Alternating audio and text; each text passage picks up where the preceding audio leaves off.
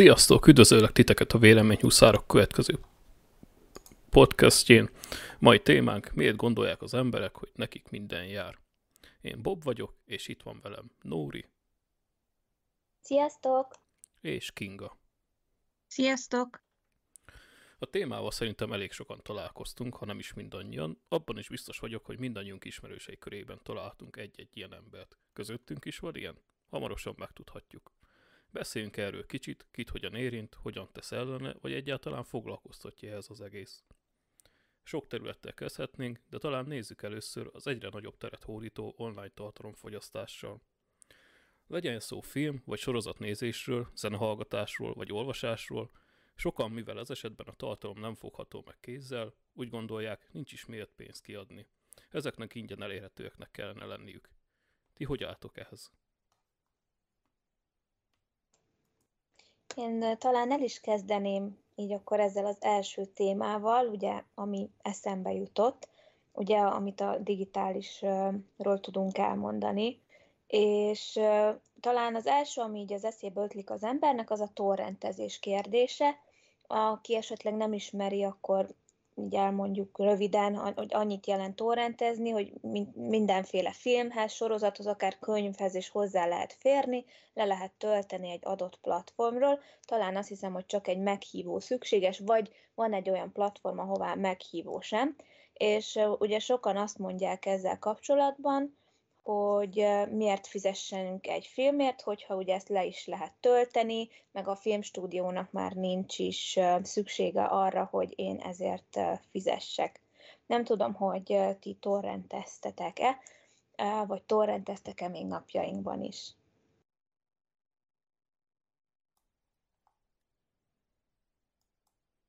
Kinga?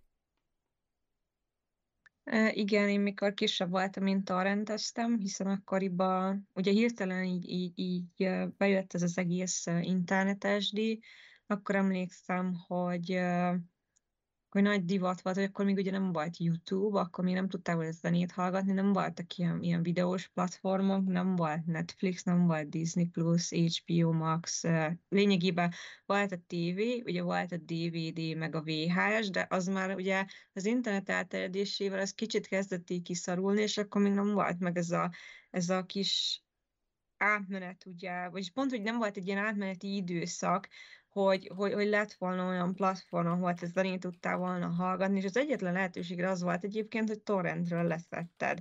Tehát én erre kristálytisztán emlékszem, hogyha meg akartam hallgatni egy számot, akkor vagy már valakinek megvolt, és átküldte a, a, az MSN-en, ami, ami nagyon sokáig tudott tartani, vagy pedig az, hogy ugye, ugye leszettük különböző platformokról, meg torrenteztünk, meg egyebek, és, és így fértünk hozzá. Bobesz, neked? Hát én először egy kis kitérőt tennék, mert Nóri behozta a torrentezést, ami igaz, hogy arról szól, hogy ezek erről híres, hogy ilyen tartalmakat elérünk, de ez a peer-to-peer protokoll, amire épül az az egész, ez ugye nem csak erre használható, és nem magával a torrentezéssel van baj, nagyon sok fájt így lehet elérni, ami egyébként legálisan hozzáférhető, csak ugye a köztudatban ez ezzel jött, hogy így filmeket, játékokat, zenéket torrentezünk le. Nálam inkább fiatalabb koromban volt, akkor se azért csináltam, mert úgy gondoltam, hogy nekem ez jár, ezt le kell szedni. Igazából akkor még nem voltam tudatában ennek az egésznek. Nem is igazán tanították, mert szerintem a szüleimnél ez egy teljesen új dolog volt, mert nem tudták, hogy hogyan kezeljék ezt, hogy kéne ezt kezelni, hogy ezeket a tartalmak elérését így interneten keresztül. Úgyhogy ez nálam ez csak ezért volt. Egyébként ahogy így nem tudom, nőttem, hogy hogy mondjam, ezt egyre idősebb lettem, ezeket elkezdtem elhagyni, és mindig amire volt pénzem, azt egyébként megvettem, fizettem értük játékokért, filmekért, vannak fizikai, ö, hogy mondjam ezt, tehát ilyen DVD-ken, Blu-ray-eken is, meg filmek, zenék, bakeriten, CD-ken, ugyanígy könyvek fizikai formában. De valóban az emberek egyébként ezt, ez az egyik nagy probléma ezzel, hogy fizikailag nem lehet megfogni, és az emberek ezt, ezért erről teljesen másképpen gondolkodnak. Ugye régen nem voltak ilyen dolgok, és ami fizikailag megfogta, azt tudtad, hogy ára van, valaki dolgozott érte, valaki előállította. itt viszont valahogy ez egy teljesen más gondolkodásmódot jelent, és erre kellene valahogy nevelni az embereket, hogy ez egy ugyanolyan produktum, amit valaki vagy valakik előállítottak, hiába nem tudod a kezeddel megfogni, és én találkozok azokkal az emberekkel is, akár szakmai ilyen fórumokon, aki, és a, akik azt mondják, hogy igazából az emberek elmennek megnézni a moziba egy filmet, és elérik azt a szintet, amiből már nullára kihozta a stúdió a filmgyártást, akkor onnantól kezdve minden csak extra profit. Ugye, amiről hallhattunk most itt Magyarországon is, erről a hülyeségről, ami közgazdaságiak nem is létező fogalom. És ezek az emberek úgy vannak ezzel, hogy ha már nullára kijött a cég, vagy a stúdió, esetleg volt is egy kis nyereség, akkor onnantól kezdve minek fizessünk, nem éheznek, akkor innentől kezdve ezt teljesen ingyenesen közzé kellene tenni, és ők csak azért sem fizetnek ezekért a dolgokért. Nem tudom, ti találkoztatok-e ilyennel, Kinga? Nekem egyébként én, én vissza kell, hogy, hogy nyúljak ez a Netflix, Disney és Biomax dologhoz, mert nekem pont, hogy ez változtatta meg egy kicsit a gondolkodásmódomat, eh, ahogy te is mondtad, hogy igen, az emberek ezt nem tudták talán, hogy hogy kezeljék, mert Ugye régen az volt, hogy megvetted a VHS, DVD-t, az egy más tészta, hogy abból is elkezdődött ugye a másolgatás, a CD-kkel, de ugye akkor még volt olyan videókölcsönző, tehát valahogy hozzá tudtál férni, akkor is, ha, ha nyilván tudtad, hogy valamennyit fizetned kell érte, és akkor pont volt ez az ilyen, nem is tudom, ilyen, ilyen szürke időszak, vagy ilyen átmenet, ugye a, a, a Szerintem ugye a Netflix Disney már, már pont ugye azzal lépett előre, hogy elkezdte egy kicsit ezt így megregulázni, és bevallom, én ennek nagyon örülök, és én szívesen fizetek, értük egyébként, mert bennem is volt igen egy ilyen felfogás. Az elején, ugye utána jött az, hogy ha már leszettél valamit, akkor már nagyon kellett vigyáznod, hogy ez a ne jöjjön vírus, és jelenleg kimerem jelenteni, hogy most már semmit nem merek leszedni az internetről, a film, zene, bármi legyen, mert meg vagyok győződve, hogy ez a vírus is fog jönni a, a gépemre vagy telefonomra, viszont nagyon örülök, hogy, hogy egy ilyen szervezett formában most már elérhető szinte az összes létező film, ugye a különböző videós platformokon keresztül, most én kifejezetten Disney, Netflix, HBO-ra gondolok, és, és nem kell az ilyen Google-be begépelt, tehát vadászni valahol a filmeket, ahol valaki mondjuk feltöltötte, és és mindenféle bugyuta hirdetés ugye körülötte megjelenik, nézhetetlen, valószínűleg pár nap múlva le is fogják szedni, rossz minőségű, és ki tudja azzal együtt mi érkezik a gépedre. Egyébként valóban így van, hogy ezek a platformok, hogy bejöttek, nagyot lendíthetnek, még ugye nem, nem feltétlenül lendítettek ezen a dolgon, hogy a, az emberek valóban fizessek, ugye, és ez is egy nagy probléma volt valószínűleg, hogy ugye csak egyetlen egy módod volt ezeket beszerezni fizikai formába. Most ugye, hogyha megveszel egy DVD-t, Blu-ray-t, akkor azt, vagy VHS-t régebben, ezeket valahol tárolni kellett, és persze vigyázni is kellett rájuk, hogy nehogy tönkre menjenek, kellett hozzá egy plusz eszköz, amikkel ezeket olvastad, ami szintén ugyanúgy tönkre mehetett. Persze idővel jöttek azok a technológiák, amikkel akár egy VHS-be tudtál digitalizálni, vagy rippelni egy DVD-t, vagy Blu-ray-t, és akkor tudtad már digitálisan tárolni saját magadnál, amit egyébként fizikailag is megvettél. És ezek a platformok egyébként ilyen szempontból előre lendíthetik ezt az egész dolgot, sokkal kényelmesebb, és persze megvan a hátulütője is ezeknek a dolgoknak, mert ugye ez a platform szolgáltató egyszer csak mondhatja azt, hogy nincs tovább, megszüntetem a szolgáltatásomat, és akkor onnantól kezdve te nem éred el azokat a tartalmakat, amik az, amiket rajta keresztül értél el. Tehát ezek, ezeket a tartalmakat igazából te sosem birtoklod már. Ez egy másik ilyen emberi tulajdonság, hogy az egész világra tekinthető, ezt nem tudom, ez a birtoklási vágy. Tehát mindenféleképpen szeretnénk birtokolni adott dolgokat, amikért fizetünk. Én nem vagyok ilyen, én tudom nagyon jól, hogy az egy szolgáltatásért fizetek, nem pedig egy tárgyért. Ezt is nehéz lehet egyeseknek egyébként, főleg akik nem ebben nőttek fel. Hogy itt a, akár Netflix, akár Disney, akár a Spotify vagy bármi esetén nem terméket, hanem szolgáltatást veszünk, ezt, ezt meg kell tanulni, fel kell dolgozni, és meg kell érteni, hogy mi a különbség a kettő között. Nóri, szerettél volna mondani? Jól láttam valamit? Vagy...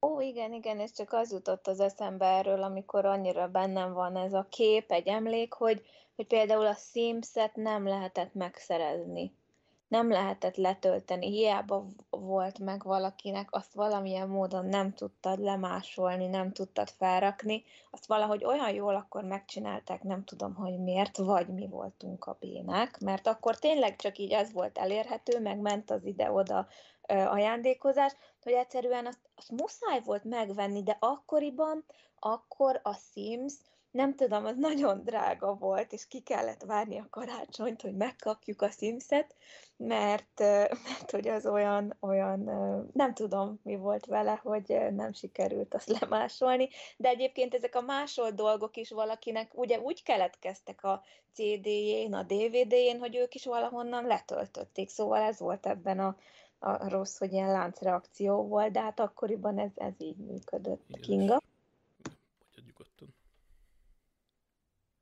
Igen, én ez azt szeretném hozzáfűzni, hogy valóban szerintem itt a hangsúly azon van, hogy rend, amúgy nagyon drágák voltak akkoriban, tehát nagyon jelentősen megváltozott ugye a hozzáférhetőség lehetősége ár kategóriában is.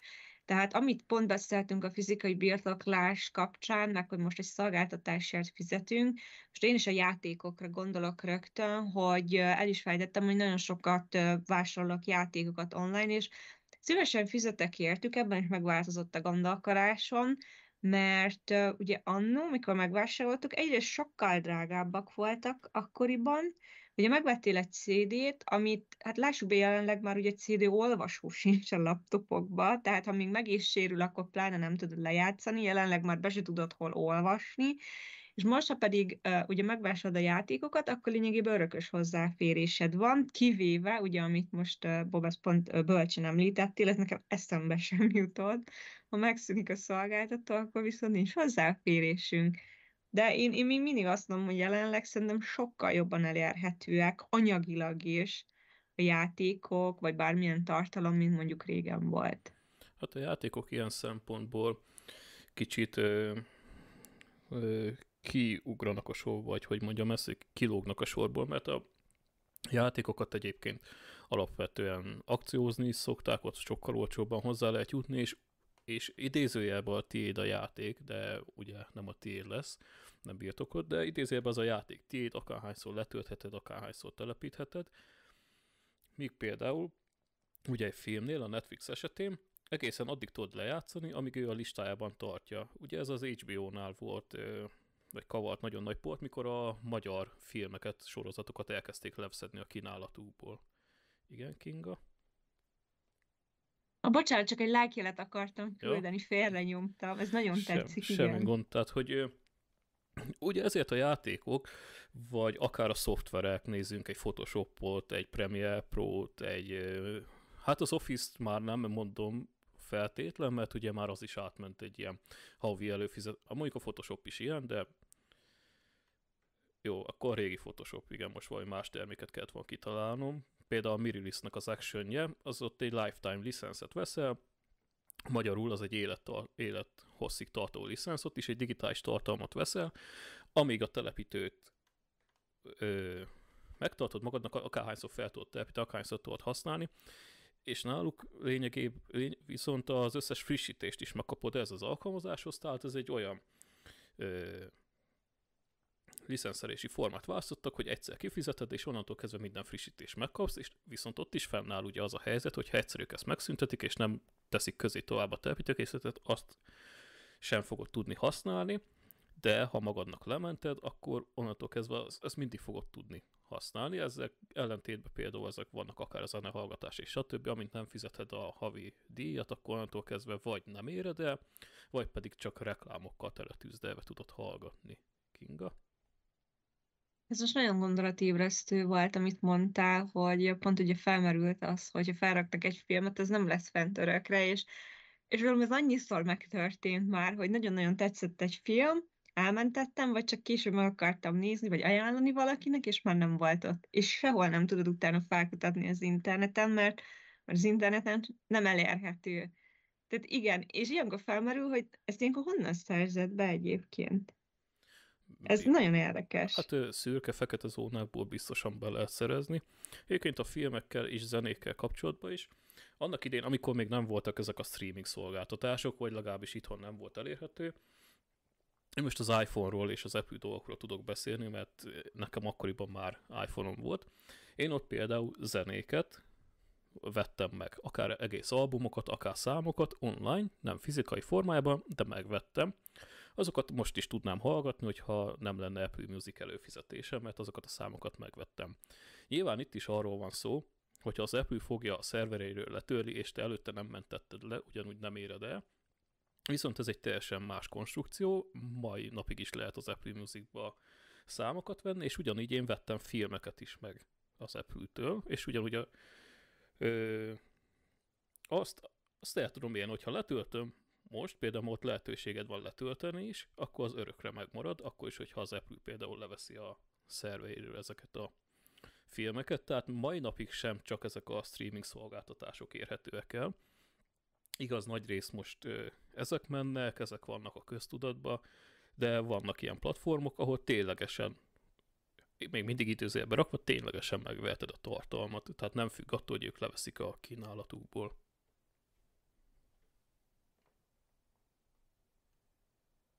Ez nagyon érdekes, én ezekről még nem hallottam egyébként, de nagyon-nagyon gondolatébresztő. Nóra, van hozzáfűzni való? Mert én ezeket nem tudtam őszintén, vagy nem is gondolkodtam rajtuk. Igen, igen, csak itt tényleg ez veti fel a kérdés, hogy utána hova fordul, ha szeretnéd tényleg elolvasni, megnézni, aztán tényleg oda kanyarodok vissza, hogy utána tényleg az ember csak felmegy a torrentre, hogy na hát, ha, mert tán, ha, hát, ha ott még fönt van, ilyenkor már, amikor nem tudod elérni, de én kedvelem ezeket a, tényleg ugyanígy ezeket a szolgáltatókat, hiszen egy helyen el tudjuk érni, most így az is eszembe ötlött, hogy nincsen nagy otthon, nagy DVD halom, videó halom, főleg, hogy ugye egyre kisebb és kisebb helyeken élünk, vagy dolgozunk, és hát már sajnos nem tudjuk ezeket is hova tenni, úgyhogy ez a praktikussága ennek az egésznek, ez tényleg nagyon jó mindenki számára. Igen, hát vannak ennek előnyei és hátulütői is, viszont egyetlen egy dolog nagyon fontos, hogy hogy ne gondoljuk azt, hogy ezek járnak nekünk csak azért, mert online fent vannak, ezekért akár egy filmért rengetegen tettek és dolgoztak, még akkor is, hogyha a bevételükkel már pont nullára kijöttek, vagy hatalmas nyereséget nyereség jött be ebből, mint például, nem tudom, most említsem a Barbie című filmet, teljesen mindegy, hogy kinek mi a véleménye róla. Ugye az kassza siker lett, de ettől függetlenül még ugyanúgy miért járna nekem az, hogy én ingyen megnézhessem? Ezt például, hogyha elmész egy asztaloshoz, és ő neki nagyon jól megy, nem szorul rá, akkor se jár neked az, hogy ingyen csináljon egy széket, egy asztalt, egy tévészekrényt, vagy bármit. Ugyanígy kell erre is gondolni, mint a fizikai dolgokra. Kinga?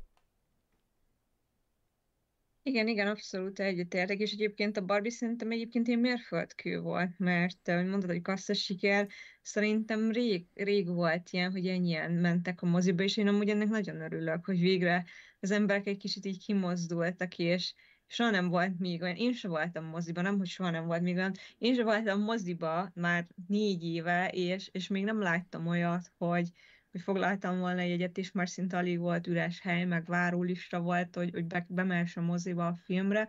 Szerintem egyébként ez jó. Nem tudom nyilván ez mennyi emberben ébreszt gondolatokat, hogy, hogy most kifizették azt a pár ezer forintos belépőt, és hogy ezzel nyilván hozzájárulnak ahhoz, hogy amiért ez a film lényegében elkészülhet, tehát hogy szórakozhassanak, de, de szerintem az is egy kicsit ilyen gondolatébresztő, hogy, hogy azt sem teljesen jól járogaszkodtunk, és, és mindenhez hozzáférünk digitálisan, hanem, hanem igenis kell azért, hogy valamiért az emberek még, még, még hajlandóságuk legyen fizetni, és ez még azt mutatja, hogy hajlandóságuk van. Nyilván ennek volt egy jó marketingje is, viszont úgy tűnik bejött, és az emberek ténylegesen kimozdultak és fizettek érte.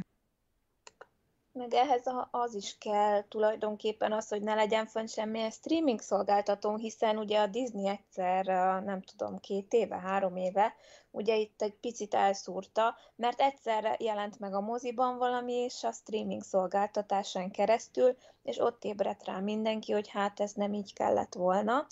És mivel többen nézték meg ugye a streaming szolgáltatón, tehát hogy ehhez most ugye az is kell, hogy az emberek ugye ne érjék el, hanem tényleg el akarjanak menni. De ami kell is szerintem, én is ezt a véleményt osztom, hogy, el, hogy szükségünk van arra, hogy elmenjünk, kimozduljunk, közösen ott legyünk, megnézzük, és ezt így együtt átéljük, Kinga.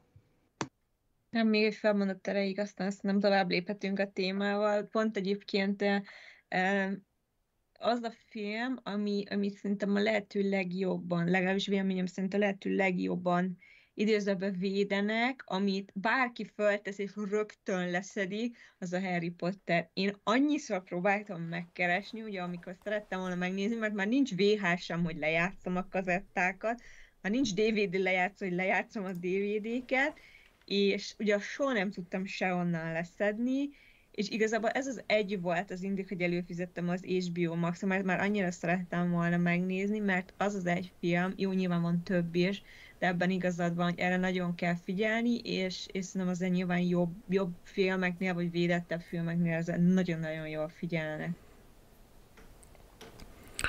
De most visszacsatolva ö, erre, hogy ö, ugye a Disney így át, hogy kiadta egyből a streaming platformon, és ezzel nem értek egyet, ugye ott a, a film főszereplője neheztelt ez, hogy emiatt elvileg kevesebb bevétel jött, mivel mozikba, a moz, ha elmész a moziba, akkor átlagban több bevételt termesz, mint a streaming szolgáltatáson, most sokkal olcsóbb úgymond megnézni egy filmet, ugye, hogyha a havi díjat elosztott, hogy hány filmet nézel meg. Viszont nem tudom, nekem ez annyira nem szimpatikus, hogy megvárunk fél évet, vagy három-négy hónapot arra, hogy kijött a moziba, és majd utána felkerül a, a streaming szolgáltatásra. Ezt az egyes stúdióknak és szolgáltatóknak kellene jól árazniuk, de ezzel eléggé eltértünk a mai témánktól. A következő ilyen témakör, amit sokan úgy gondolnak, hogy ingyen hozzá kellene férniük, és nem értik, hogy miért kell fizetni, előfizetni, vagy csak egyetlen egy tartalomért is fizetni, az online sajtó és blogok. Ugye nagyon hozzászoktunk ahhoz, hogy vannak a bloggerek és az online sajtók, hogy ezeket a cikkeket és blogbejegyzéseket, akár csak egy Facebook posztot vagy Twitter posztot ingyen elérhetünk. És olvashatjuk, és sokan ez, és elkezdték bevezetni Magyarországon is. Kint Amerikában például már nagyon régóta így van, hogy például a New York Times és, eset, és egyes más nagy újságok cikkeit is csak fizetés ellenébe tudod megnyitni, vagy pedig úgy, vagy X ember elolvashatja, és amint volt X látogat, onnantól kezdve fizetős a cikk, vagy a cikk egy részét elolvashatod, és a másik része ugye fizetős. Na már most, annak idején, mikor ö, fizikai valójába jutottunk hozzá az újságokhoz, ugyanúgy az újságok jelentős részét fizetni kellett. Voltak olyanok, amiket osztogattak, mint például a Metropol Magyar, ö, Budapesten, amikhez ingyen jutottál hozzá, de az újságok nagy részét fizetni kellett. Nem véletlen. Ugye ott kellett nyomtatni, kellett az újságírókat fizetni, és még rengeteg minden, ami pénzbe kerül egy-egy cikk megírásához. Az online sajtó esetében is ugyanaz a helyzet, ugyanúgy ott ülnek mögött az emberek, akik kimennek riportot készíteni, utána járni, megírják a cikket, van, aki lektorálja, fent kell tartani a szervet, a, kell a fejlesztőket, üzemeltetőket fizetni, stb. Ebben most nem menjünk bele. Mostában Magyarországon is egyre több ilyen újság jött ezzel, hogy fizetni kell, és ezzel sem értenek egyet az emberek. Ti hogy vagytok ezzel? Ha, hogy is mondjam, ha jobb minőségű cikkekről beszélünk, akkor hajlandóak lennétek-e fizetni azért, hogy elolvassátok? Én igen, azonban én nekem ott van a problémám, hogy én jobban preferálom a papír alapú magazinokat, tehát én ezért is nem fizetek elő online, mert én sokkal jobban szeretem így a kezembe fogni, és úgy elolvasni, úgyhogy nálam itt amúgy egyébként ez a probléma. De egyébként, hogyha tényleg egy ilyen színvonalas tartalom lenne, amely inkább magazinra mondanám, inkább egy magazinra mondanám, akkor, akkor igen. Igen. Kinga? Én igazából ilyen szalagcímolvasó vagyok, tehát én általában úgy informálodom, hogy legtöbbnek csak a szalagcímét olvasom el, illetve én még kicsit ilyen régi módibb vagyok, én a hírekből, a tévéből tájékozódom, főként az esti hírekből, de visszatérve nyilván a kérdés a magazinok esete volt. Um, igazából én is észrevettem, de van először kicsit így megsértődtem, hogy én a 444.hu-t én nagyon-nagyon szerettem, és valóban kb. egy éve talán elkezdett, hogy pörgettem volna le, és és ugye fizetni kellett volna. És hát úgy voltam, hogy a fene egye meg, én ezt nagyon szerettem olvasni, de be van, én azóta nem olvasom. Egyébként az cikkeink nagyon igényesek, tehát a kérdésre a feleletem, hogy amúgy igen, előfizetnék érte, mert ha valakinek tényleg nagyon jó a cikke, és nagyon szereted olvasni, akkor szerintem nincs akadálya, és nem akarok hazudni, de azt hiszem nem köt, nincs meghatározva, hogy mennyit kell kötelezően fizes, vagy lehet megvan egy minimum összeg, és attól többet is fizethetsz, ezt nem tudom. Azóta nem olvasom, az tény, de nem azért nem olvasom, mert nem akarok fizetni, hanem azért, mert nem használnám ki annyira. De az abszolút az egyetértek, hogy ezek az újságírók lehet, hogy még az elején, mikor elkezdték ezt felépíteni, csak, csak önkéntes jelleggel dolgoztak, de ezeket a cikkeket most már nem egy 10-15 perc megírni, amiket ott, ott publikálnak például, hanem szerintem ez egy főállású munka, tehát igenis abszolút egyetértek, hogy, hogy, hogy van egy olyan pont, amikor ezt már fizetőség kell tenni, de igen, ennek fenn a lehetőség, hogy akkor az olvasó közönségből nyilván nagyon sokat fognak veszíteni. Itt ugye ennek ez az egésszel egyetlen egy Hát vagy egyetlen egy nagy probléma, amit én látok, mint például a streaming szolgáltatásoknál is, hogy rengeteg van belőle. Ha mindegyikre elő akarsz fizetni, mert ugye nem minden tartalom található meg egyetlen egy szolgáltatónál, vagy streaming szolgáltatásnál, akkor az igen sóba kerül egy embernek, és ugyanez ez van egyébként az online sajtóval is, hogy bár mondjuk az online sajtó az olyan, hogy ez régen is így volt, hogy ha öt újságba találtad meg azokat a cikkeket, amiket szerettél volna olvasni, vagy, vagy rendesen tájékozódni szerettél volna, ugye? Ezért nem, ez egy másik dolog, hogy nem szabad csak egyetlen egy újságot, vagy csak egyetlen egy oldalt meghallgatni, hogyha rendesen tájékozódni szeretnél, akkor régen is ki kellett fizetni az összes újságot. Akár naponta, hetente vagy havonta, ugye megvannak, hogy mely típusú ö, újságok hogyan jelennek meg és ez a helyzet a, az online sajtóval is. Annyi viszont a könnyebbség lehet, hogyha ezt az online sajtó úgy csinálja, hogy cikkenként is fizethetsz, ugye akkor már is akár te is jobban járhatsz, és akár az online sajtó is jobban járhat, mert lehet, hogy összességében többet hagysz ott, mert több cikkért fizetsz, de te is el tudod dönteni, hogy lehet, hogy csak ez a két cikk érdekel, ezt a kettőt elolvasod, ha mondjuk csak a világgazdaság érdekel, a sport nem, akkor ugye csak azt, azokat olvasod, Viszont itt is itt sem értem azokat az embereket, akik úgy gondolják, hogy ez jár, mert online van, az nem kerül pénzbe, az csak úgy ott terem. De hát vannak ilyen emberek. Nóri?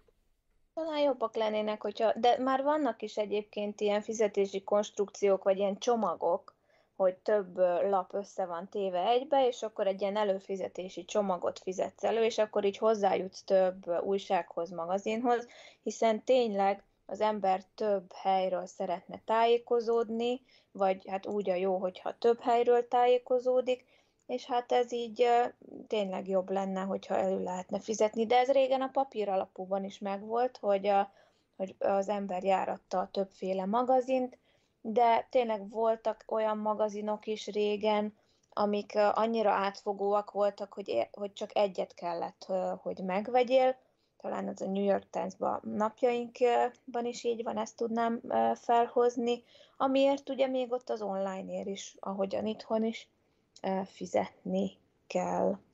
Kinga? Ugye se felejtsük egyébként, hogy információ dömping van, tehát azért teljesen más, hogy régen ugye volt, voltak az újságok, nyilván abban is volt reggeli, meg esti kiadás, meg mikor hagy, tehát uh, nyilván ez más volt, nyilván nem tudjuk összehasonlítani azt a korszakot, meg a jelenlegét, de ami, amit, amit Bob azt mondott, az abszolút egyetértek, hogy ugye annyira rengeteg információ, meg különböző platform, hírportál, magazin, már bármi felbukkan az interneten, hogy nagyon, nagyon nehéz ö, specifikusan egyet, vagy kettőt, vagy akár hármat is találni, vagy az egyiktől egy cikket szeretek, nagyon a másiktól. Néha, néha tetszik, néha nem időszakos jelleggel, tehát az információ az brutálisan mindenhonnan ömlik, és igen, azt tud ebben kiemelkedni, és azt tudja ugye a, a cikkeit esetenként ugye akár egy-két cikket fizetősé tenni, aki, aki az elején igen oda tette magát, kvázi egy picit így lejjebb adott, hogy jó, akkor ingyen gyártjuk a tartalmakat, bevonzunk sok olvasót, szerintem ez jó taktika volt, viszont most már nyilván ők is rájöttek, hogy, hogy ennek egy határt kell szabni, mert ők sem ingyen dolgoznak. Így van. Egyébként itt ez a legmeghökkentőbb, hogy itt lényegében egy az egybe át lehet ültetni a papír alapú újságot az online-ra, és ennek ellenére az emberek teljesen máshogy vélekednek ezekről a dolgokról. Egyébként ide sorolhatjuk az online tartalomgyártás más területeit is, akár videót készítenek, vlogokat gyártanak, stb. Azokkal is egyébként rengeteg munka van, rengeteg idő elmegy, felszerelések kellnek hozzá, és itt is sokan, sokszor megkapják, hogy ingyen élők, mert hogy milyen egyszerű csak leülni a kamera elé, és tartalmat gyártani. Na de kicsit tekintsünk ki az online világból. Következő témánk legyen mondjuk a parkolóhelyek. Itt például Budapesten elég sok csoportba találkozni ilyenekkel, hogy az emberek úgy gondolják, hogy neki jár az, hogy autója legyen, neki jár az, hogy az autójával tudjon hol parkolni, és ha nincs a lakó környezetében elég parkolóhely, vagy épp szabad parkolóhely, akkor ő egész nyugodtan parkolhat akár az út közepén, vagy a zöld területeken. Kinga?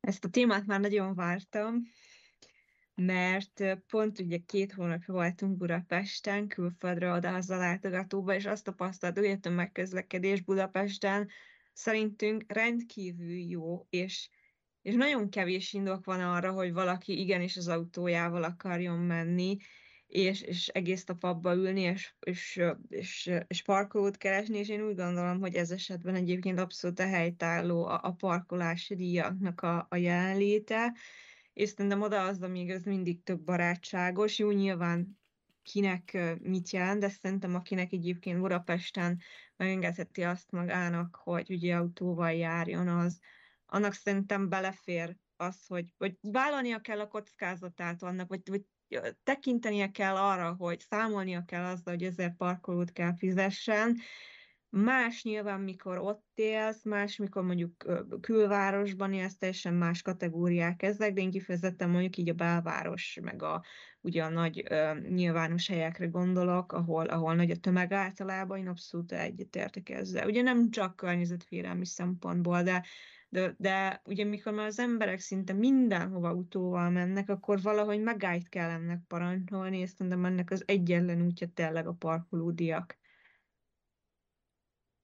Így van, főleg egyébként egy ilyen nagyvárosban, mint például Budapest, ahol tényleg egyébként szoktuk mi is szídni sokat a tömegközlekedés, de akárhol járunk a világban, mindig rá kell, vagy világon, hogy a helyes, na mindegy, mindig rá kell csodálkoznunk, hogy eh, Egyébként itt nagyon jó dolgunk van ilyen szempontból.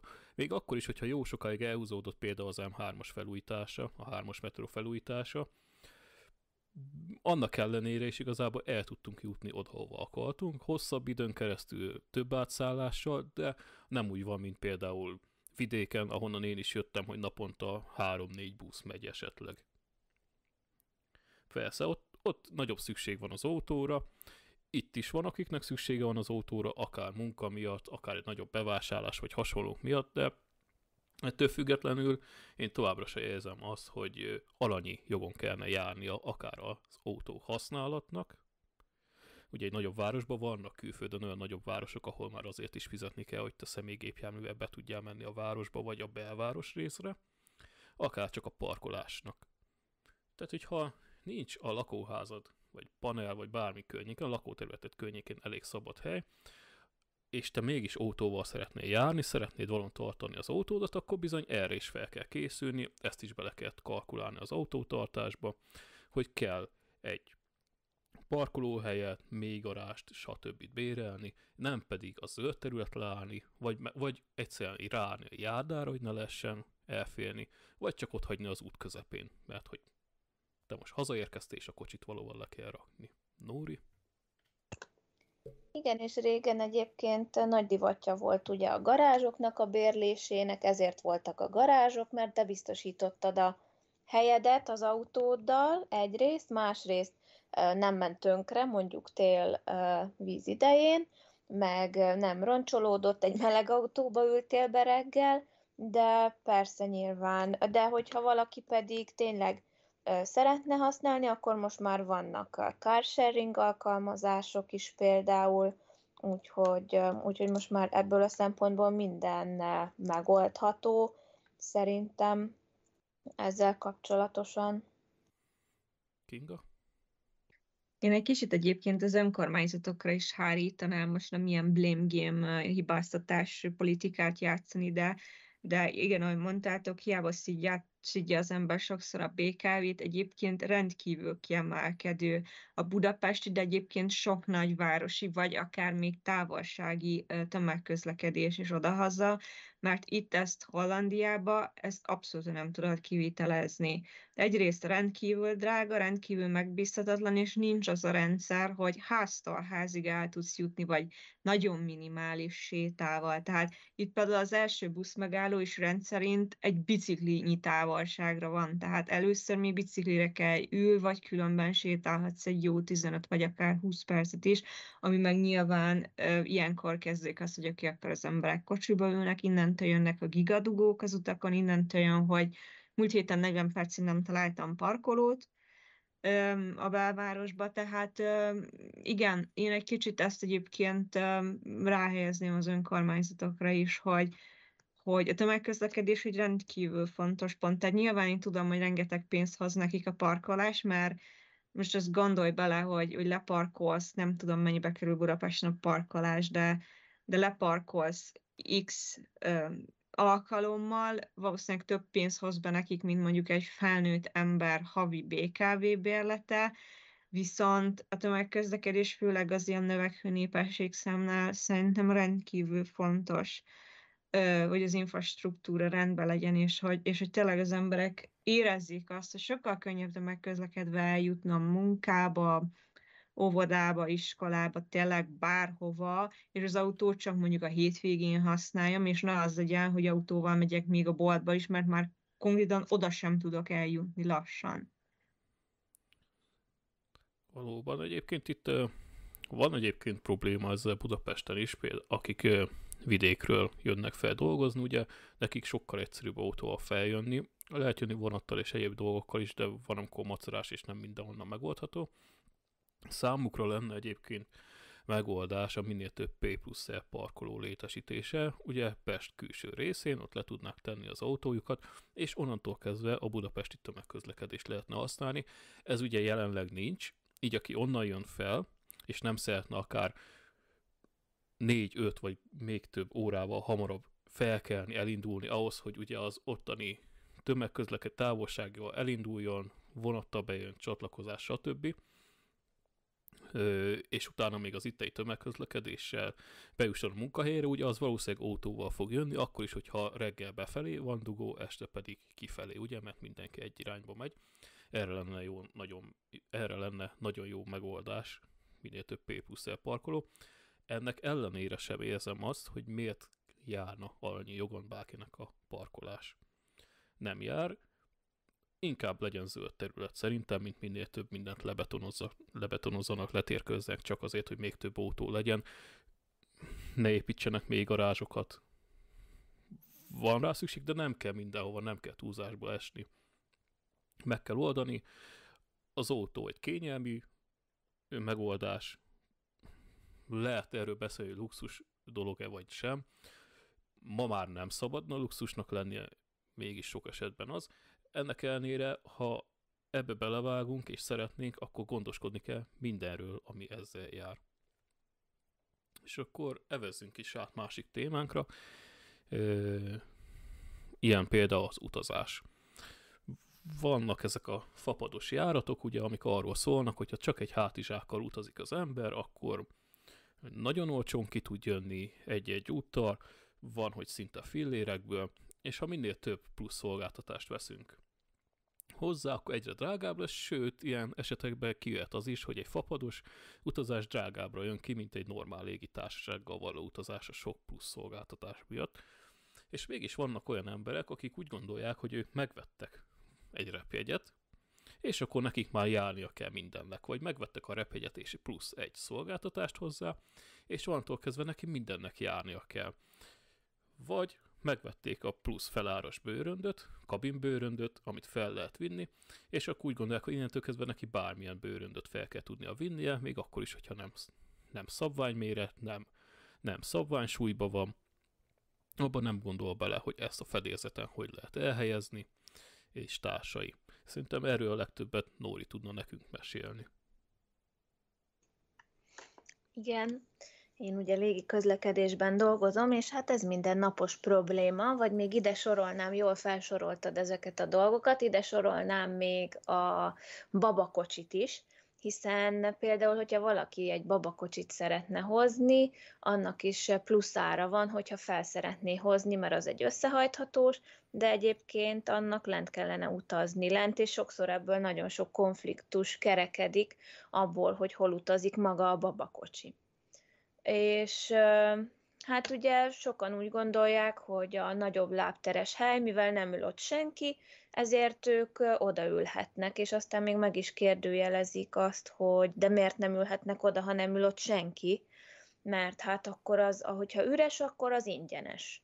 És valahogy e, ez a gondolkodás módja napjainkban az embereknek, azonban, hogyha belegondolunk, nem fair egymással szemben, vagy hogyha valaki ott ül egy ember, és akkor mellé ül valaki, mert ott az pont üres, akkor az nem fel a másikkal szemben, az, hogy a másik kifizette az x eurót azért az ülésért, mert ő tényleg nagyon magas, nem fér el, és tudja, hogy neki arra szüksége van, akkor elfoglaljuk azt a helyet, és akkor az már tényleg nem fel azzal szemben, aki pedig fizetett érte. Egyébként itt most csak kicsit közbevágva, nem csak annak kell, hogy magas nem fér el, kényelmi szempontból is megvásárolhatja ugye a nagy lábteres székeket. Ugyanígy egyébként ugye, ha jól tudom, akkor ezt menet közben is megteheti a fedélzetem. De ez javíts ki, hogyha nem így van. Persze, meg lehet közben is vásárolni. Szóval, szóval, ma, szóval, üres ma. Igen, szóval ezért ezért is visszás ez, hogy felszáll mindenki a gépre, és azt látja, hogy ó, a nagy lábteres helyen nem ül senki, akkor én most ingyen átülhetek oda, és mikor elmondják nekik, hogy az hány euróba kerül, akkor hőzöngelek, hogy mi az, hát üres senki sem ül oda. Nem tudhatod, hogy útközben nem gondolja úgy valaki, hogy jó, akkor én kifizetem, és mégis odaülök. Hát igen, meg itt, hogyha arra gondolunk, hogyha vonattal utazunk, és akkor se, vagy hát nem sokszor szoktak az emberek csak úgy átülni a másodosztályról, mondjuk az első osztályra, mert tudják, hogy azért többet kell fizetniük, mert ott is talán, nem tudom, kényelmesebb az ülés, vagy mondjuk csendes kabint lehet előfizetni. Kinga, neked mi a véleményed, vagy tapasztalatod ezekkel kapcsolatban? Én nagyon szabálykövető vagyok, és én nagyon utálom azokat, akik nem követik a szabályokat. Pont, itt nem csak ez anyagiekről van szó, hanem, hanem, hanem magáról tényleg arról, hogy, hogy nem tudod, hogy például tényleg most maradjunk a nagy lábtérnél. Ha jól tudom, akkor Nóra javíts ki, oda lehet ültetni, mondjuk ha valaki rosszul van, vagy terhes, vagy esetleg van testi fogyatékossága, bármi igaz? Tehát pont, hogy nem lehet odaültetni. Hát, Elnézést. Akkor. Esetek, mert ugye ezek általában vészkiárati sorok. Aha, Értem. Akkor oda nem lehet bármilyen ilyen, ilyen extrém esetben valakinek ezt felajánlani, hogy mondjuk üljön oda, teszem azt egy terhes kismama, vagy, vagy bárki. Hát elvileg ugye csak fel- és leszállásnál kell, úgy, ha jól tudom, olyan embernek ott ülni, aki ugye tud a, a angolul elmúlt 18 éves talán. Hogy hogy van ez? Ez minden légitársaságnál más, Igen. hiszen kabin Igen. konfigurációja, tehát hogy lehet egy nagy lábteres hely olyan, ami egyébként nem vészkiárattal kapcsolódik össze, úgyhogy ez, ez tényleg én, mindig... én most kimondottan a vészkiáratra gondoltam, ugye, hogy ott uh-huh. inkább a felés leszállásnál van nagyobb jelentősége, hogy, hogy ugye olyan ember üljön ott, aki segíteni is tud vész esetén. És ha majd felmerült, hogy ö, akár ez az angol nyelv, ugye, ez is sokan ö, készpénznek, vagy hogy is mondjam ezt, hát hogy jár nekik, ez kicsit érdekes megfogalmazás erre, de a magyarok nagy része, legalábbis úgy tapasztaltam, amikor kint külföldön járok, hogy ők természetesnek veszik, hogy minden légiutas kísérő vagy kint külföldön beszélnek magyarul, és hogy nekik nem kell megtanulni idegen nyelven. A legutóbbi utazásunk során volt egy ilyen érdekes dolog, hogy, hogy elkezdett magyarul beszélni az egyik légiutas kísérőhöz, aki nem magyar volt, nem itt született, nem is beszéli a nyelvet, és mondta neki, hogy csak angolul tud hozzászólni. Látni kellett volna a srác fejét, aki megpróbált vele beszélni. Egyébként nem adta fel és folytatta tovább magyarul. És ez, ezzel kapcsolatban egyébként külföldön is elég sok ilyennel találkozunk. Mert neki jár az, hogy az, az anyanyelvén tudjon társalogni bárkivel. Hát én hat éve tudnék erről mesélni, sajnos. Igen, ezt gondolta, hogy nálad meg pont kint a holland nyelv. Nem, ez, én ezt egyébként én magam is tapasztalom, mikor megyek haza, és mondjuk jönnek ugye hollandok, akkor ők simán tolják hollandul tovább. Tehát ez mintha ez lenne itt a, itt a világnyelv, meg egyebek, de egyetértek ezzel. Igen, egyébként nagyon, hogy mondjam, tehát ez a világ azért már nagyon-nagyon összekeveredett, mindenki mindenhol él, soha nem tudod ki milyen nyelvet beszél, ugyanolyan jönnek a beszólogatások, de abban viszont egyetértek, hogy tiszteljük egymást meg azzal, hogy én nem azt mondom, hogy magyarul kell tudnia mindenkinek, de már van egy olyan, hogy világnyelv, ami jelenleg az angol, és valaki közvet, hogy ő angolul beszél, és ez egy abszolút elfogadott nyelv volt, tehát nem azt mondta, hogy ő csak nem tudom milyen nyelven beszél, aminek semmi köze nincs ugye a járathoz. Öm, nem mértem az ilyen jellegű kifakarásokat. Jó sokan mondjuk tényleg azt gondolják, hogy magyar cég, akkor legyen Szerintem lett volna, aki magyarul beszél, sőt, Nyilván volt, aki magyarul beszél, és szerintem egyébként az utas kísérőnek is mondjuk fel kellett volna ajánlani, hogy szólok akkor valakinek, de ez egyébként pont igen. a beszállítás egy olyan szakasz volt, nem tudott volna más tudod hát írni. igen, akkor meg de igen, egy, ilyen... Egyébként ez sem feltétlen igaz. Most anélkül, hogy mondanánk, hogy melyik cégről van szó. Hogy ilyen előfordult a való életben, azt nem tudom, de az esély megvan rá, hogy csak olyan személyzet kerül a gépre, akik már csak azokból kiindul, hogy milyen nemzetiségű és azok számossága, hogy hányan vannak az adott cégnél, vagy adott bázison, simán kerülhet rá, kerülhet rá egy olyan személyzet, akik közül senki nem beszél magyarul. Tehát, hogy ebből kiindulva igen, szerintem ez Magyarországon azért egy óriási probléma a nyelvtudás, tehát kevés olyan országon, sajnos, főleg az Európai Unióban, ahol ennyire szegényes a nyelvtudás egyébként. Tehát most én, én nem arra beszélek, hogy itt C2 anyanyelvet beszél mindenki, de egy ilyen nagyon-nagyon-nagyon alapszint ami, ami tényleg így eszenciális szerintem már a, a mai életben. Annak a hiánya egyébként, hát pont itt ütközik ki, hogy uh, mi garantálja valóban, hogy, hogy esetleg akár egy magyar fémjelzésű légijáraton magyarul beszélnek hozzá. Ez, ahogy mondod, az abszolút megtörténhet, és szerintem a mai világban egy kicsit jobban fel kellene zárkózni olyan téren, hogy nagyon minimálisan mindenki tudjon egy kis idegen nyelvet, pont ilyen esetekre. Hát legalábbis, hogyha külföldre utazik, vagy külföldiekkel épp kapcsolatba. Az a tapasztalatom, hogy elindulnak a magyarok külföldre, és már a repülőtéren fel vannak háborodva, hogyha valamilyen külföldi, tényleg csak angolról beszélünk, hogy angolul kellene társalogni, mert mondjuk olyan a, a személyzet. De nem tudom a felháborodást ezt így hova tenni, de mindig ebbe ütközünk, hogy elindulnak nyaralók, nem tudnak semmilyen nyelven, és hogy nem azt, hogy elfogadnák, hogy igen, mert nem tudok, hanem hogy a felháborodás mértékét nem tudom hova tenni napjainkban. És ráadásul ugye jó, rendben mondjuk azt, hogy a járaton van, aki tud magyarul beszélni, és azért elboldogulsz.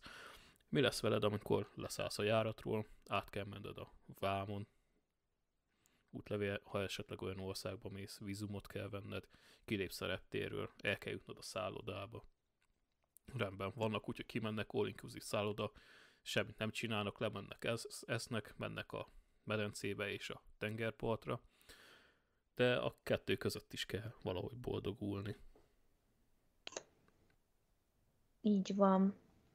Illetve még talán, ha még egy dolgot szabad említeni, ez a podgyászt, amit említettél napjainkban, hogy fel vannak háborodva az emberek, hogyha egy adott szabályzatot nem tartanak be, például ugye, hogy mekkorának kell ezeknél a légitársaságoknál lenni egy táskának, és hogyha nem fizetnek nagyobbért, és ők nagyobbal érkeznek meg, akkor általában a reptéren belül a kiszolgáló személyzet, ugye ez egy ilyen extra öm, díjat szokott felszámolni azért, mert ugye nem tartotta be a szabályt, és hát ez óriási nagy felháborodást szokott minden utasban kelteni, azonban ő nem tájékozódott arról, hogy, hogy milyen táskát hozhat, és hát ugye ez is mindenkinek ingyenesen kellene, de hogyha mindenki ingyenesen felvihetne annyi csomagot, amennyit szeretne, hát akkor a repülőgép azonnal lezuhanna. Tehát, hogy... Hát meg, meg nem is ez, hogy bármennyit, hanem legyen az, hogy egy feladós, legyen plusz egy kézipodjász, akkor számára nem a fapados légitársaságokat találták ki. Vannak ilyen légitársaságok, ahol a jegy elég sok mindent tartalmaz, jegyár benne. Mint ahogy mondtam az elején, a fapados légitársaság nem erről szól. Hátizsákkal olcsón eljuthatsz szinte a világon bárhova. Ha bármi más szeretnél, az feláros lesz, és nem kicsi feláros, mert ugye ezért tudja alacsonyan tartani. Egyrészt a, a kiszolgálás minősége miatt, hogy például nem ad ételt, hanem azt venned kell, vagy italt a gépen, vagy az ülések minősége és stb. miatt, de egyébként ezzel tudja ilyen alacsonyan tartani az árakat, hogy ezekből tud plusz bevételt szerezni, és ezzel kompenzálja ezeket a dolgokat. Ezeket mind bele kell kalkulálni, és így kellene választani légitársaságot, és a többi, ha nem fapados választunk, akkor pedig megfelelő jegyet, mert ugye ott is van különböző, vannak különböző típusú jegyek, amik mind más-más tartalmaz. Egyébként azoknál a légitársaságnál is úgy van, hogy egy sokkal olcsóbb jegyet veszel meg, ott is felárat kell fizetni egy-egy csomagért, és ott is egész sokat kell érte fizetni. Ugye, ahogy a leges legelején beszéltük, szolgáltatásért ismét csak egy szolgáltatást vesz igénybe, amiért ugye fizetsz. Így van. Van még valamilyen téma ötletetek ezzel kapcsolatban? Igen, talán még még ezek a reklámtermékek, termékkóstolók, osztogatott termékek, még ezek merültek fel bennem, tehát hogy amikor megjelenik valaki egy állásbőrzén, vagy szoktak lenni ilyen standok, vagy csak gondoljunk a boltokra, és vannak ilyen termékkóstolások, hogy általában ugye az emberek szeretik így összeszedni azokon a, ezeket a kis ajándéktárgyakat, mert hát akkor, hogyha már ott vannak, akkor az jár nekik, és általában így leszokták fosztani ezeket a standokat. Nem tudom, hogy ezekkel kapcsolatban van-e tapasztalatotok esetleg, de most már annyira így a Covid után nem annyira jellemzőek. Kinga? Ezeket le sem kellene gyártani. Általában ezek annyira rossz minőségű és, és gagyi termékek egyébként, hogy persze az emberek elveszik meg, vagy nem is veszik el a kezükbe nyomják, utána meg ilyen kallódó üzemmódba kerül, és, és ugye ez a rengeteg ez szemét keletkezik, főleg, hogy kihasználatlanul van egy termék, amit lejártottak, eljutott A-ból B-be, tehát én ezt óriási pazarlásnak gondolom.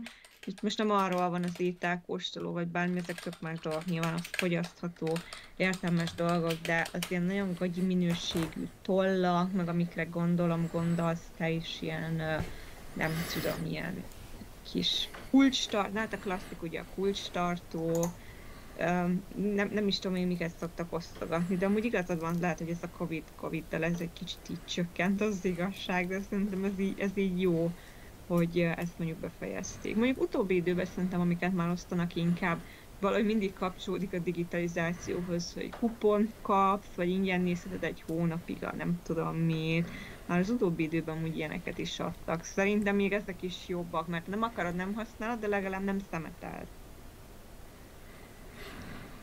Azért beszélhetünk digitális szemetelésről is, de ez legyen akkor egy másik témakörünk. Nóri? Meg még az jutott eszembe az ingyen szatyor, hogy most már ugye nincsen sehol sem ingyen szatyor, ha jól tudom. És az régen járt, mert mindenkinek járt. Kinga? Szerintem papírszatyrok még ingyen vannak mindig. Nem mindenhol, de szerintem egy-két helyen még azt nem. eh, Ahol, És egyébként a...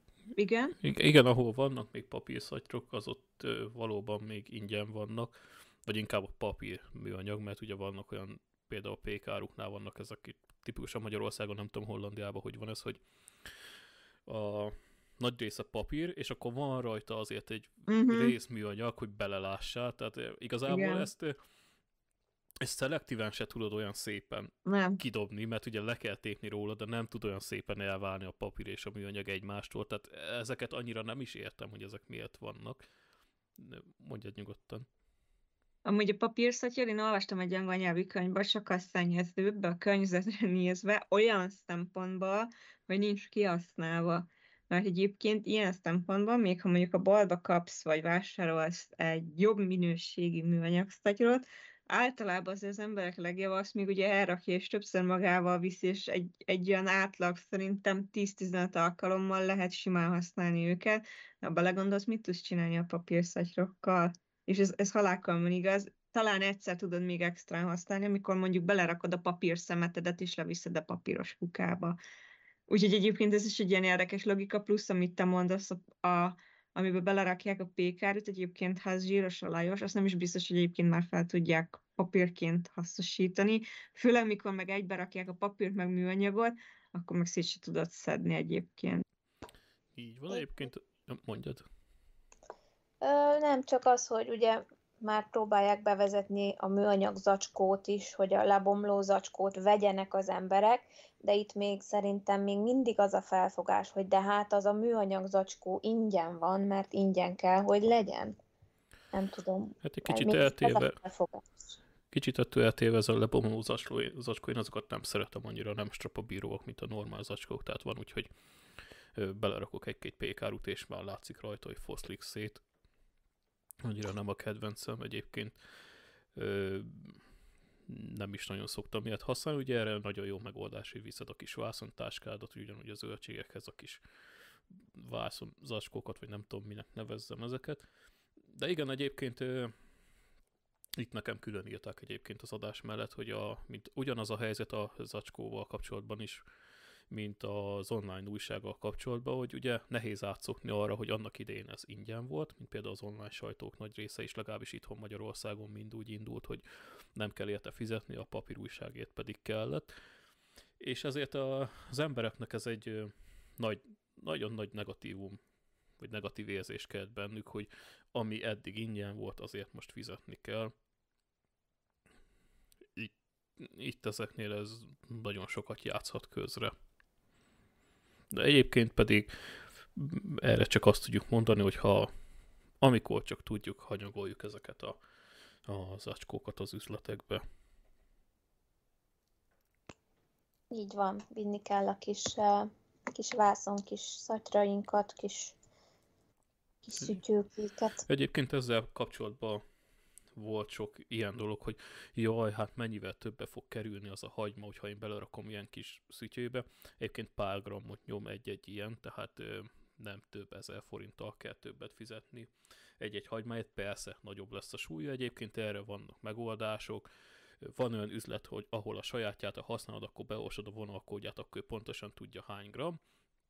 Van olyan üzlet, ahol előbb rá kell rakni a mérlegre azt, amit hoztál, amiben pakolni fogsz, és utána rakod bele a terméket, és úgy méred le. Ezáltal két címkét nyomtat rá. Persze ez megint környezet szennyező a dupla címke nyomtatás, de ezzel kiküszöbölhető ez, hogy többet fizessél. Egyébként azzal az egy-két grammal, amely, amilyen nehezek ezek a kis nem is teljes vászony szatyrok, hanem ilyen szőt valami, nem tudom, ilyen lyukacsos, nem tudom, minek nevezzem ezeket. Szütyő. Szütyő, mindegy, nevezzük valahogy ezeket. De hogyha teljes vászontáskák lennének, se kilogramm súlyúak, vagy fél kiló súlyúak, hogy azt mondjuk, hogy deszek most 200 g valami zöldséget, és hú, akkor most ebből 500 g lett, és mennyivel többet kell érte fizetni. Nem tudom, ti találkoztatok-e ilyen? Én, én az elején sok ilyen emberrel találkoztam, akár online, akár való életbe szemtől szembe, akiknek ez volt ez a probléma, hogy hú, de hát akkor sokkal többet kell fizetnem egy kiló hagymáját, mint hogyha nem ebbe az zacskóba raknám. Egyébként szerintem a nylon zacskónak is van súlya. Nekem sokkal többet számít az, hogy ne szennyezzem azzal a műanyag zacskóval a környezetemet, meg hogy meg nem, már, már a műanyag zacskót se tudod ö, ö, tartogatni annyi ideig, meg mindig ki kell dobálni, úgyhogy ez nekem ez sokkal többet számít. Ne, én sose szerettem a műanyag zacskókat tartani, tárolni, sokkal nagyobb helyet elfoglal, mint hogyha csak úgy van felteker, vagy ha valamire kellene. Egyébként persze, manapság főleg ekkora inflációnál rengeteget jelenthet az embereknek, hogyha minden egyes alkalommal ki kell fizetni a én meg nem tudom mondani, hogy egy ilyen zacskó mennyibe kerül egy ilyen műanyag zacskó. Veszel három-négy terméket, vagy még többet egy bevásásnál ki kell fizetni következőnél megint, de erre megoldás lehet. Lehet, hogy egyszerre többe kerül egy ilyen szütyő, nevezzük akkor így, megvásárlása, folyamatosan vesz az ember, eljut oda, hogy van 5-6-7-8 ilyen kis szütyője, elmegy egy bevásárlás, és akkor szépen minden terméket bele tud rakni, és onnantól kezdve nem kell költeni ezekre az eldobható zacskókra. Igen, de még mindig megvan a lehetőség, hogy a régi hagyományosat használja az ember, az még, még mindig nem tűnt el teljesen. Így van. Más téma esetleg? Itt látom felírva még az adást ebbe az adok-veszek csoportot ezzel kapcsolatban, miről szerettetek volna beszélni. Hát talán annyi, hogy ugye vannak ezek az adás, adás, adók-veszek csoportok, bocsánat, és sokszor én találkoztam már olyan mentalitással, vagy olyan kérdéssel, hogy feltettem egy adott terméket, persze eladásra, és valaki azt így ingyen szerette volna már megkapni. Márpedig én csak eladni szerettem volna, nem ingyen odadni, hát erre ugye már vannak ingyenes csoportok is, ilyen elvihetős csoportok, hogy egy, nem tudom, egy kicsit átfordult azzal, hogy most már mindenkinek, ami föl van rakva, az úgy tűnik, hogy az ingyenesen van fölrakva, de ez csak egy saját tapasztalat. Nem tudom, hogy nektek történt-e már ilyen, csak ezt szerettem volna megosztani.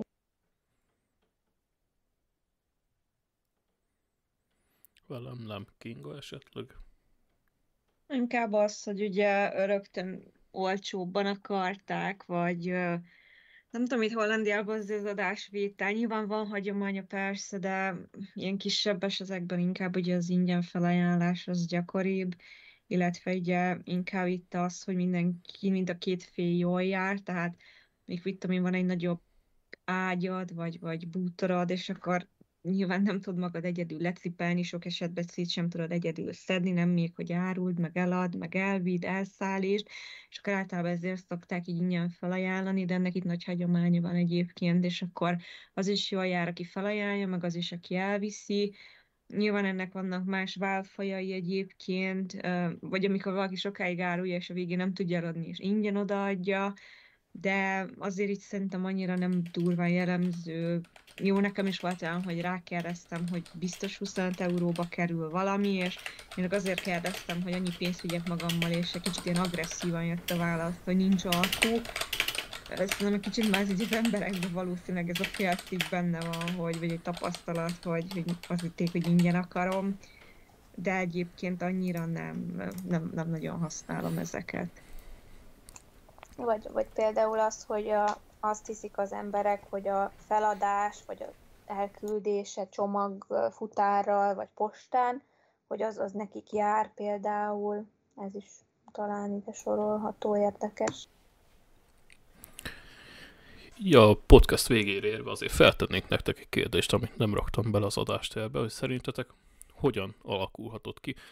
Mondjuk nem a világra vonatkozóan, hanem Magyarországon, hogy ez régről jött velünk, hogy jár nekünk, akármelyik korszakból, vagy abból adódhat, hogy a, az emberek esetleg nem tudnak megélni, vagy nem úgy tudnak megélni, hogy szeretnének, ezért vágyakoznak rá, és ez fordulhat át ebbe, hogy szeretném, ezért jár nekem. Mit gondoltok erről?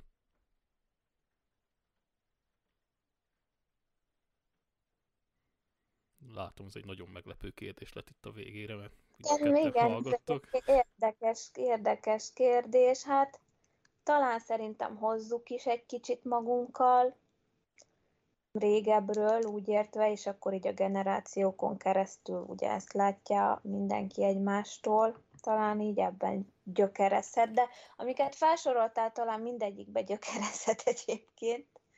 Úgyhogy szerintem ezt így hozzuk, hozzuk magunkkal. Meg ugye hozzájárul az is, ugye, hogy, hogy tényleg szeretnék az emberek, meg, meg az is, hogy, hogy milyen helyzetűek az emberek, és már csak azért is jár. De szerintem ezt mindenképp hozzuk korábbi, korábbi évtizedekből. Nem tudom, nem tudom. Lehet, erre nincs jó válasz, Kinga.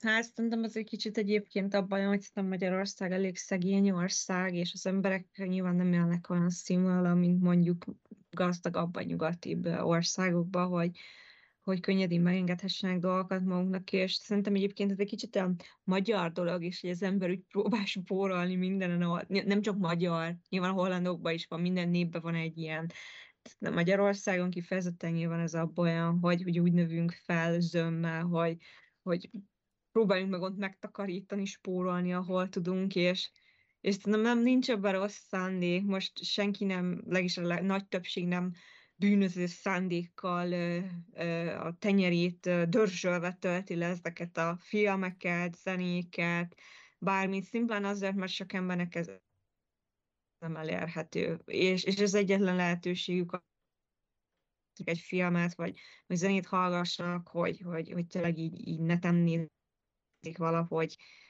félig legális forrásokból.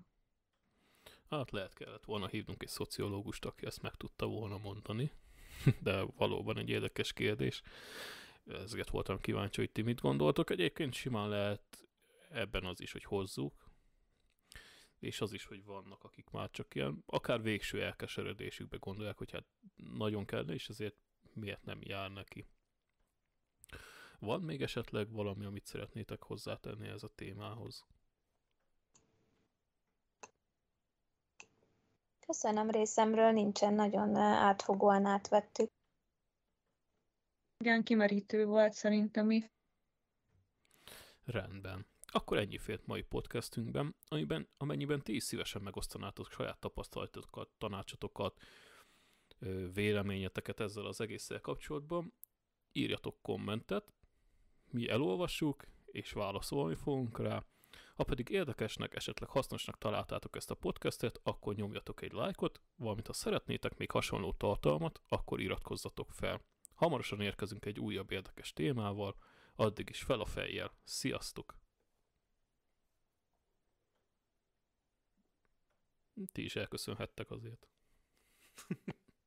Sziasztok! Sziasztok!